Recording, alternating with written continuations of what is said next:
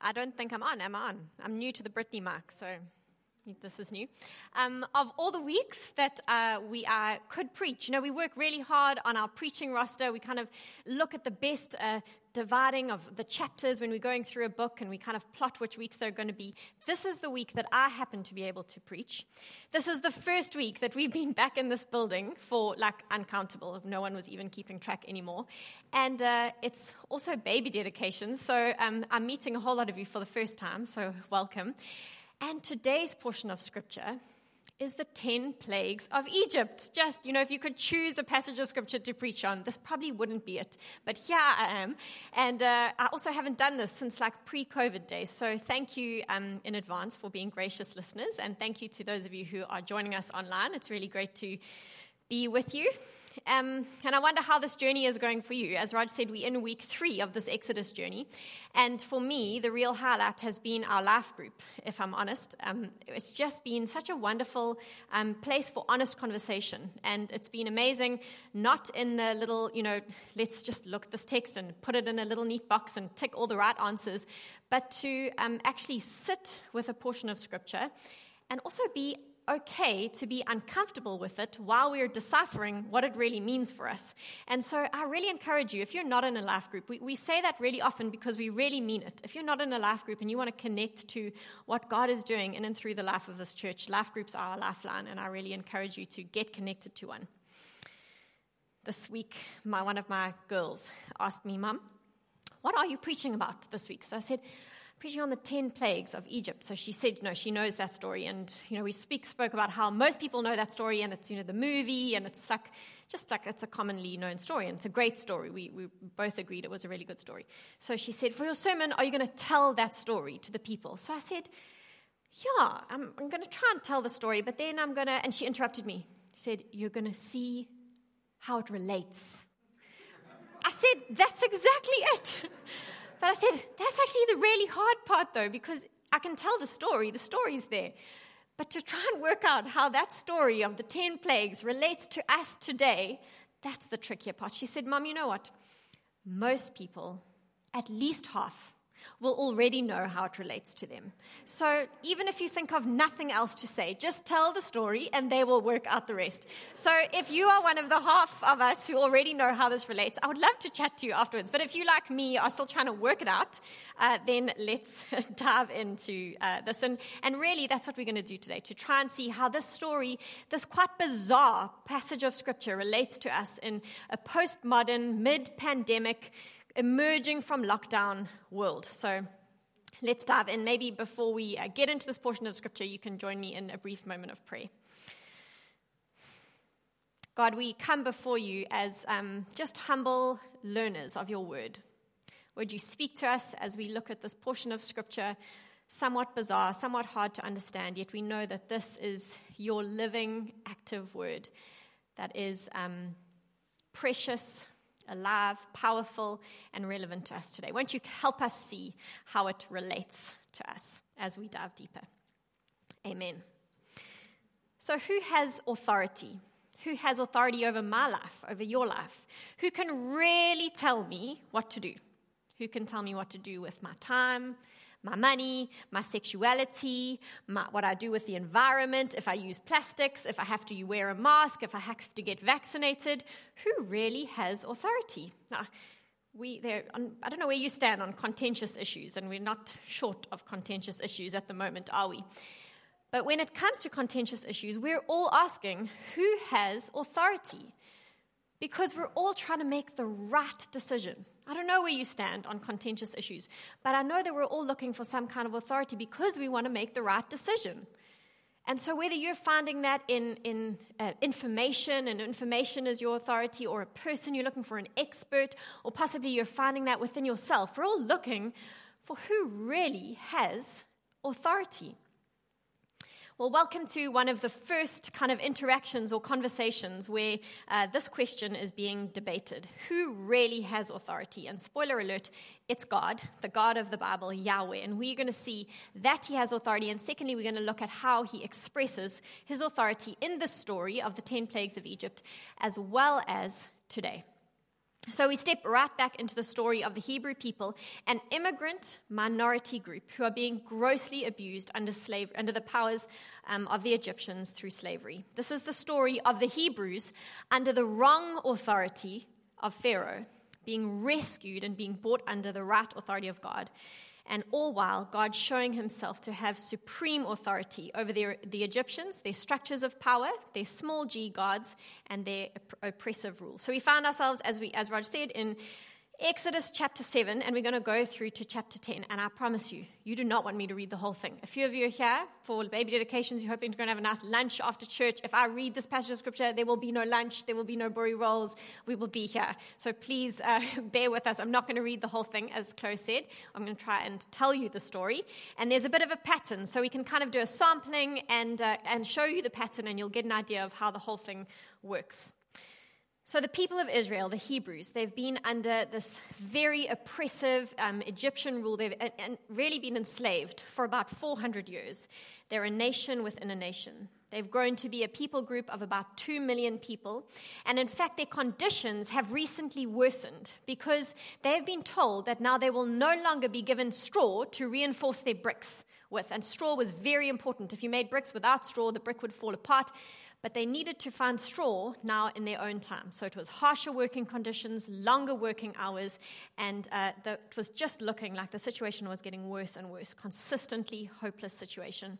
And through all of this, God has been at work, beginning to work a plan to redeem his people out of bondage. And he's chosen Moses one of the Hebrews, to deliver his people out of bondage. And Moses, as we've heard in the story, actually grew up um, in the Egyptian palace, and he's someone that understands both the kind of Egyptian way of life as well as the Hebrew way of life. Last week, we saw that God revealed himself to Moses as I am, that Hebrew word to be, both past and present and future. It's an amazing name. After revealing his name to them, God says that uh, uh, Moses and his brother Aaron need to go to Pharaoh and they need to say, Let my people go. And they, they arrive in kind of the royal courts and they walk in and they say, Let my people go. And, and Pharaoh actually says to them, uh, Show me what power your God has. And um, God had told them before take your walking stick, your staff, and it will turn into a snake. And it does. It turns into a snake right there and then. The Pharaoh's magicians copy. They do the same thing. And their walking sticks, their staffs, also turn into st- snakes, except Aaron's staff eats their staff snakes. Welcome to the beginning of just the bizarre happenings in this story. So tensions are mounting all around, and today we're going to read the, how the confrontation continues as God offers Pharaoh the opportunity to get into what God is doing. Let my people go. And these confrontations uh, continue as Pharaoh refuses, which is basically a disdain for the Hebrew people um, and their so called God, as Pharaoh sees it. We're going to kind of try and sum up what happens in these next uh, uh, three chapters, four chapters. Um, of the, the first nine plagues. The tenth plague is going to be next week. Roger's going to look at that um, kind of in its own message. But I'm going to read a sampling of this story just so that you get an idea of it. And then we're kind of going to look at the pattern. So you can follow um, on the screen from Exodus 7, verse 14 to 21. Then Yahweh said to Moses, Pharaoh's heart is hardened. He refuses to let the people go. Go to Pharaoh in the morning as he's going out to the water. Stand at the bank of the Nile to meet him, and take in your hand the staff that turned into a serpent. And you shall say to him, Yahweh, the God of the Hebrews, sent me to you, saying, Let my people go, that they may serve you in the wilderness, me in the wilderness. But so far you have not obeyed. Thus says Yahweh By this you shall know that I am Yahweh. Behold, with the staff that is in my hand, I will strike the water that is in the Nile, and it shall turn into blood. The fish in the Nile shall die, and the Nile will stink. And the Egyptians will go weary of drinking water from the Nile. And Yahweh said to Moses, Say to Aaron, Take your staff and stretch out your hand over the waters of Egypt over the rivers, their canals, and their ponds, and all their pools of water, so that they may become blood. And there shall be blood throughout the land of Egypt, even in vessels of wood and vessels of stone. Moses and Aaron did as Yahweh commanded. In the sight of Pharaoh and in the sight of his servants, he lifted up the staff and he struck the water in the Nile, and all the water in the Nile turned to blood, and the fish in the Nile died, and the Nile stank, so that the, the Egyptians could not drink water from the Nile, and there was blood throughout the land of Egypt. This makes day zero, whenever that was, well, predicted to be two years, three years ago, look like child's play. You ain't going to have no little bucket under your tap that you can at least drink that, or, you know, catching your dishwater or your drain water. No. Everything turned to blood. These nine plagues that we're going to look at today, or the ten plagues, the ten plagues are kind of bookended by these two heavy hitters. Yes, they were all terrible, these plagues, and they were, they were all quite destructive. But the first one and the tenth one were particularly so. And you see, God, the first one is kind of a, a, an aimed target at life. God showing he is God over life. We're going to look at that more when he struck the Nile. And the tenth one was God uh, really showing Pharaoh that he is God over the Egyptian understanding of leadership which pharaohs at that time were seen as a deity. And kind of those are the number one and number 10 are the heavy hitters. And the rest of them in between were still very specifically aimed at kind of maybe small g demigods, if you will. And we're going to kind of look at them as we go on. I'm going to read a quote from Derek Morphew, who helps us see that each of these plagues were a very carefully devised plan for God to say, I am God, not these small g gods that um, the Egyptians are following. You can read along with me. The Nile is believed to be the sacred abode of the Nile god Hapi or Hapimon. In the first plague, the Nile god died. In the second plague, Frogs, the symbol of Hekwit, the goddess of fertility, multiplied beyond control. In this fifth plague, the livestock began to die. The bull was sacred to Apis, cows to Isis, and the ram to Ammon. These were all kind of small g gods of the Egyptian people. The representations of three Egyptian gods were exterminated. In the seventh plague, heaven, the home of the gods, was cast into disarray. One of the highest deities in Egypt was Ra, the sun god. In the ninth plague, Ra was blotted out. Most important in Egyptian belief was the fact that Pharaoh and his firstborn son were held to be of divine conception. This was the basis of his authority. The death of Pharaoh's firstborn in the ten plagues, in the tenth plagues, represented the death of a deity. And again, we see that the, the plagues were a carefully devised plan of, uh, and God's way of saying, Your gods, Egypt, are defeated. And there's a pattern to how these kind of 10 plagues unfold, and they kind of one after the other follow a very similar pattern where uh, Moses and his brother Aaron, they approach Pharaoh, they ask Pharaoh to let his people go, and it's kind of like that's an offer of mercy, like come under what God is doing. Uh, Pharaoh refuses, and there's this judgment. So we see a request, a warning, an offer for mercy, refusal, and judgment. And these plagues, in case you have forgotten, if you watched the movie a little while ago or haven't read this portion of scripture in a while.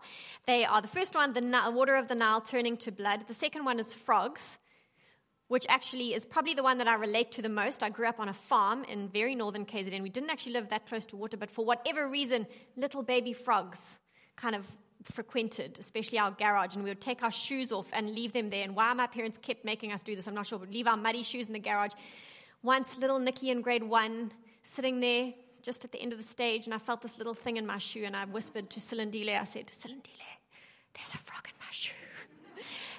and in our spare room toilet, and this is just a public apology to any guest who ever slept in my parents' spare room, and if you had an interaction with a frog in the toilet, I'm just so sorry.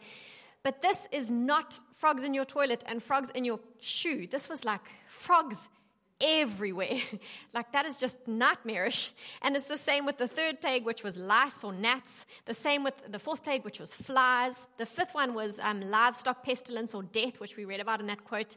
The sixth one was boils. The seventh was destructive hail. And this was an, an interesting one because by this time, seven times, now this has happened where Moses has gone to Pharaoh. He said, Let my people go, or this thing is going to happen. And Pharaoh refuses.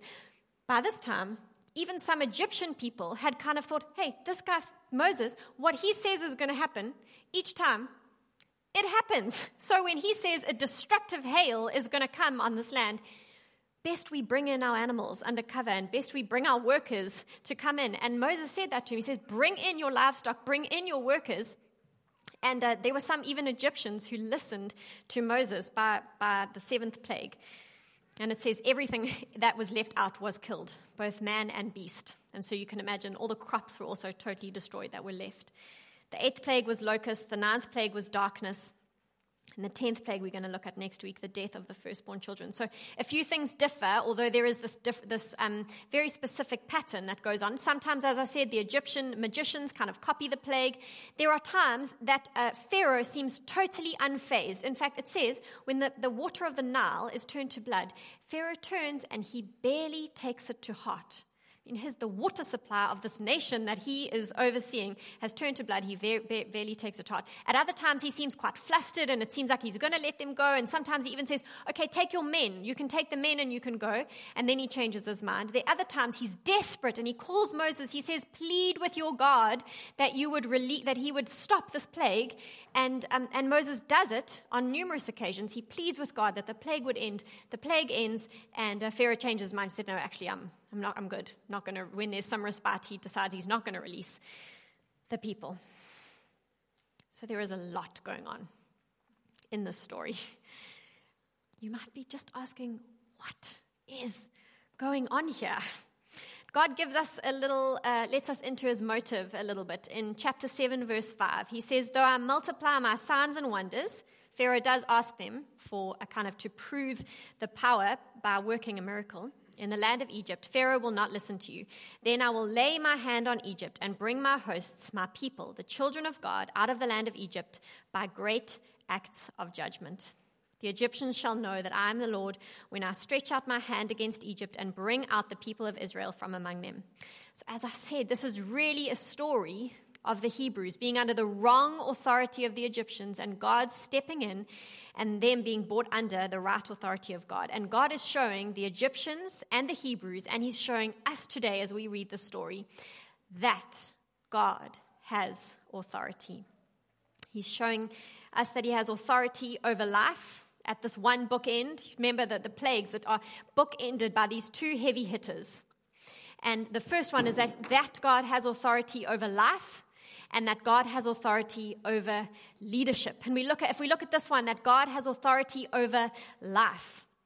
When, when God struck, when Moses struck the Nile with that staff and the water of the Nile turned to blood, what we don't see in the kind of just quick reading of the story is that to the Egyptians, the Nile was everything, like their whole life, their lifestyle, their economy, their, uh, their uh, kind of uh, channels for trade, the way that they, ge- they geographically were set out. The Nile was everything to them. And in fact, the Nile was represented by um, the goddess Hapi, or Hapimon, like we heard in that quote that I read.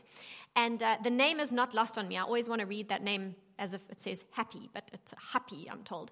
But happy um, is, is kind of represented fullness of life to the Egyptians. So the Nile, the river Nile, represented to them the full life, the good life, fullness of life. And by God coming and turning their source of fullness of life from water to blood, he is essentially saying, There is nowhere apart from me that you can find fullness of life. It's futile. Don't look anywhere else. I wonder if we can pause and, and maybe read this story a little bit into our lives today. And I've been really challenged this week um, doing that, and I hope that you will do the same. And I wonder what you have built your life around. Where are you finding fullness of life, the good life?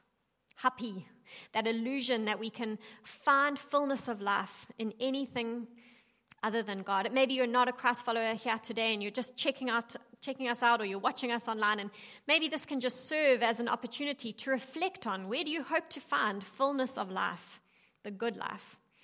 But for us who follow the way of Jesus where we know that it's only in God that we can find fullness of life, but yet in our very fast paced and distracted lifestyle, we can forget that. I forget that sometimes, and I look for fullness of life in other things. And the creep is very subtle.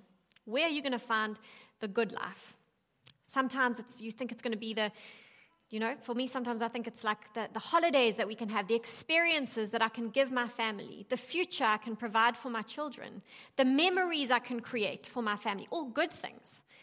But that's not fullness of life. It cannot offer what God can offer. What is that for you? You just hope, you know, if you could just renovate your house, if you could just have a slightly extended wardrobe or a little bit of a fitter body, a little bit more expendable income to do X, Y, and Z. And as I say, it's not bad things, could be good things. Comfort for your family, uh, adventure, your marriage, possibly it's a career, possibly it's a relationship or a set of relationships that you have built your life around and said, Here, if this flourishes, I will have fullness of life. And God would say to us today, There is nowhere apart from me that you can find fullness of life. So we are you know, sometimes it is, it can be uncomfortable. It can be painful when God exposes those things. For me, it has been this week, especially as I've reflected on this, to actually go, where are those places that I have kind of sought fullness of life that is not in God? Just like it's uncomfortable to, for the Egyptians when God is showing, where have you, but you know, you've placed your trust inordinately in this thing that cannot deliver. It can be uncomfortable, but God does it in His mercy because in the long run, we need to be finding our um, fullness of life in God. So we see that God is showing that He is God. He has authority over both of these bookends of the spectrum of these plagues that we see. Now let's look at how His authority is expressed in the story and how we can come under God's right authority. So God expresses His authority in two ways in mercy and in justice. And uh, you would have heard Raj say before that there's often two pedals that you're pushing down when you are looking at a, a kind of a more complicated um, kind of concept. So if God was riding the authority bicycle, he would be pushing down two pedals, one of mercy and one of justice. Mercy and justice, mercy and justice. That's how he expresses his authority. The first way he expresses his authority is mercy. He does this um, in two ways. The first one is an offer of amnesty to Pharaoh. You might not have picked it up in your first reading of the story or even in, in the movie, but you know, sometimes we can say, um, you know, why all these plagues? Like, why was it necessary? Couldn't they have just gone to, God, uh, gone to Pharaoh and said, Can you just let our people go? And they did. The first time they went with the, and the staff turned into the snake, that was a simple ask. There was no um, thought of paying or punishment for these, the terrible abuse that Pharaoh had um, oppressed the Hebrews with he offers him an opportunity to change his mind. And every time that Moses goes to Pharaoh, there is an opportunity to change his mind. Pharaoh doesn't take that offer. He doesn't take that gap of a second chance, a gap to fall in with what God is doing. But God offers us that gap. We can come in line with what God is doing, time after time. Are you stuck in maybe a decision making rut or a bad habit that you can't kick? Or maybe you've even been offered an opportunity to serve God in a particular way. He's asked something of you that you that's been easy to say no to. Possibly even the opportunity to say yes to following him with your life. And you've refused that offer. The, the invitation to come under what God is doing comes again and again and again, like waves on the shore. Come under what I'm doing. That Jesus in uh, Matthew 11, he speaks about God's authority so oppositely to the way that uh, Pharaoh expresses his authority. Jesus says, My yoke is easy, my burden is light. If you've said no to God or you've said no to something that He's offered you, the offer comes like waves on the shore, time and time again. So God expresses his authority in mercy by offering amnesty to Pharaoh each time, giving him a gap to say yes to what God is doing. And he also does it by defending the weak, stepping in, defending the weak. And I think sometimes, as I said, we can get caught up in how bad and severe and destructive the plagues were. And as I said, it is okay to be uncomfortable with Scripture and to be uncomfortable with not really understanding God, what were you doing here? This is hard for us to get our head around. But what we must remember is that this whole event, this whole set of plagues and God stepping in, is God hearing the cry of the Israelites. For reasons too numerous and, and mysterious and, and kind of layered to get into right now, God has chosen to reveal himself to and through the Israelites, who right now are a group of people who are being grossly abused under slavery, under the Egyptian powers. And God says that He has surely seen the affliction of His people who are in Egypt and have heard their cry because of their taskmasters. This was a humanitarian crisis of the highest order. And God is stepping in. This tiny, insignificant nation is being rescued and defended and redeemed by this incredibly powerful and authoritative God. And God is doing then what he still does now rescuing, redeeming, and defending. And I don't know how this relates to you today. And again, maybe we can read the story into our own lives. Maybe there's a part of your life that you feel like, actually, I need God to express His mercy by coming to defend me and rescue me. Maybe it's an area of your life that you feel like um, you need rescuing in. Maybe there's a relationship that, you, that needs rescuing. You need God to step in to defend you, to fight on your behalf, like He did for the Israelites. Or, alternatively, maybe there is a pocket of people or an area of pain which, just like contentious issues today, we are not short of.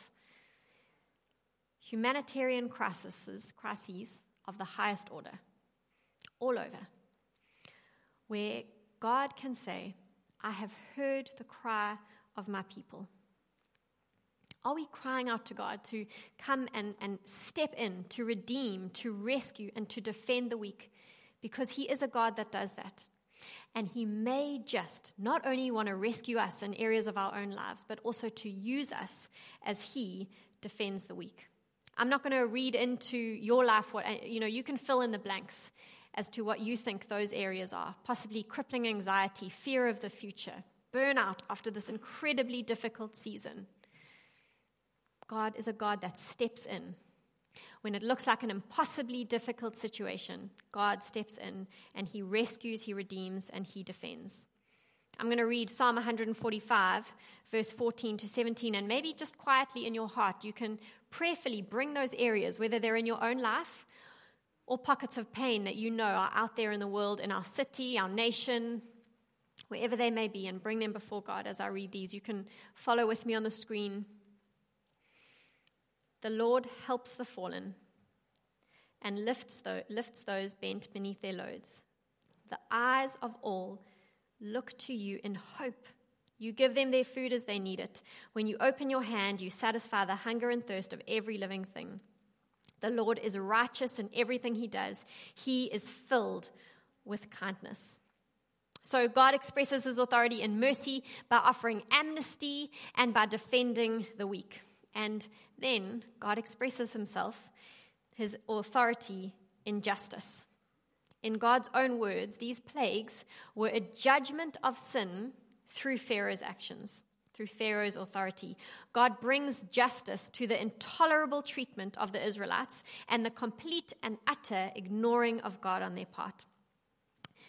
Judgment is a very tricky one to talk about, and, and uh, that's why the Bible is so wonderful because it Okay, when we're going through a book of scripture, we kind of have to look at harder things that we maybe wouldn't uh, choose, but we get to talk about them and to really dig deep into what God might be saying. Tim Keller puts it in quite a wonderful way when he speaks about judgment, and you can also follow with me on the screen. Many people in the modern West are not troubled by God's mercy because they don't accept the idea of a God who judges. They want a God of love but a God who does not get angry when evil destroys the creation he loves is ultimately not a loving God at all. If you love someone, you must and you will get angry if something threatens to destroy him or her. As some have, as some have pointed out, you have to have had a pretty comfortable life without any experience of oppression and injustice yourself to not want a God who punishes sin. These plagues are actually a move of justice. Yes, God is judging sin in Pharaoh, and this is also a foreshadow for us of God's capital J, judgment of sin. But just like in this instance, in the Exodus story, where God offers mercy each time, that is how God uh, practices justice. He never brings a judgment without offering mercy. That is God's version of justice. He brings uh, his justice with this offer to turn to him. And before each offer of judgment in this story, he, um, he offers mercy, a chance for Pharaoh to choose God's way and forego the plague. And it's the same with us. God will wrap up human history on this side of eternity, and there will be some sort of a judgment. We, we don't know exactly what that will look like, but one thing we do know for sure is there is not judgment without an offer for mercy sometimes over, over speak about this God who judges. And we maybe even grew up with a hard idea of God who judges, but there is no judgment without an offer for mercy. That is God's way of justice. And He offers that mercy to us. We can, just like that, the, the judgment, His judgment is satisfied once and for all in the person of Jesus on the cross. And we can say yes to that. This is a picture of justice and judgment, but it's also a picture of mercy. And it's an invitation to say yes. God's authority is perfect, it's beautiful, it's so safe, it's trustworthy and wonderful. And He uses His mercy and justice to invite us into His authority, which is the true good life. So, would you hear these pedals through this story of these plagues? Hear the pedal of, of mercy and justice as an invitation to you to come and build your life under the authority of God. I take us back to happy, that illusion that we can build our lives around something else that will fulfill us and take us to the good life and give us fullness of life. What is that thing for you? And would you come and build your life around God? Only He can bring us truly into the good life. This sometimes is uncomfortable, where He shows us where we have uh, sought uh, true fullness of life in other places, but He does it in His mercy. We see His authority here in this story. He has authority over life, He has authority over leadership. We see it on the cross. We see it in the empty tomb. And I hope that from today and going forward, we can see it in His Word and see it in our life today. I'm going to ask Raj to join me on stage and maybe say a landing comment or two and land for us in prayer. So I think um, it's such a tender description of the love of God. And hearing Nix's tenderness, who's a tender mum, sharing something I think that describes the tenderness of God's offer over and over.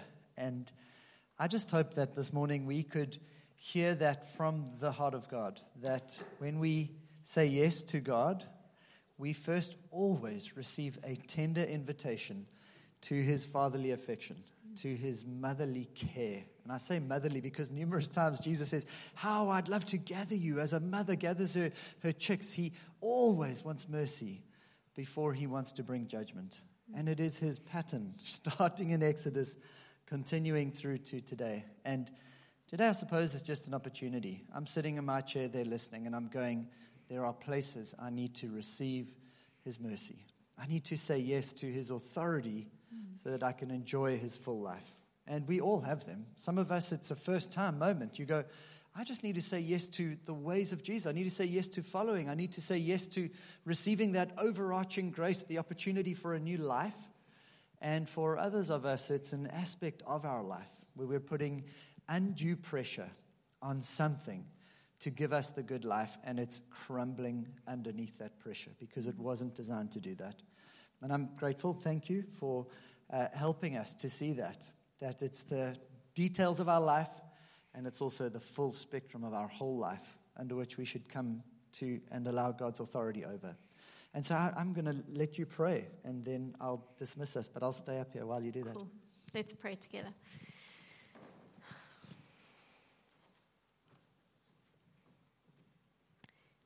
Jesus, I'm reminded that when we build our lives around anything other than you, just like the Nile, the Nile can dry up. There is no eternal water source. But you said, those who drink from you will never grow thirsty again. You are the one from whom streams of living water flow. We want to build our lives around you. We want to find fullness of life in you, Jesus. Where, where we have uh, looked in other areas for fullness of life and for, for ultimate happiness, we want to turn to you. And God, where, where you have offered us invitations to, to partner with you that we've refused, or even to come to you and follow you that we have easily dismissed, thank you that those tender offers for mercy come time after time like waves on the shore of our life. And God, thank you for the picture in this uh, portion of Scripture that, yes, although there is judgment, that your pattern of justice is always an offer of mercy. We thank you for your mercy. We thank you for your word. And we pray that uh, even as we go from today, that those things, that those nuggets of truth that are for us, that they would stick with us and uh, we would be able to kind of chew on those things as we go into our weeks. We love you, Jesus. We pray this in your precious name. Amen. Amen.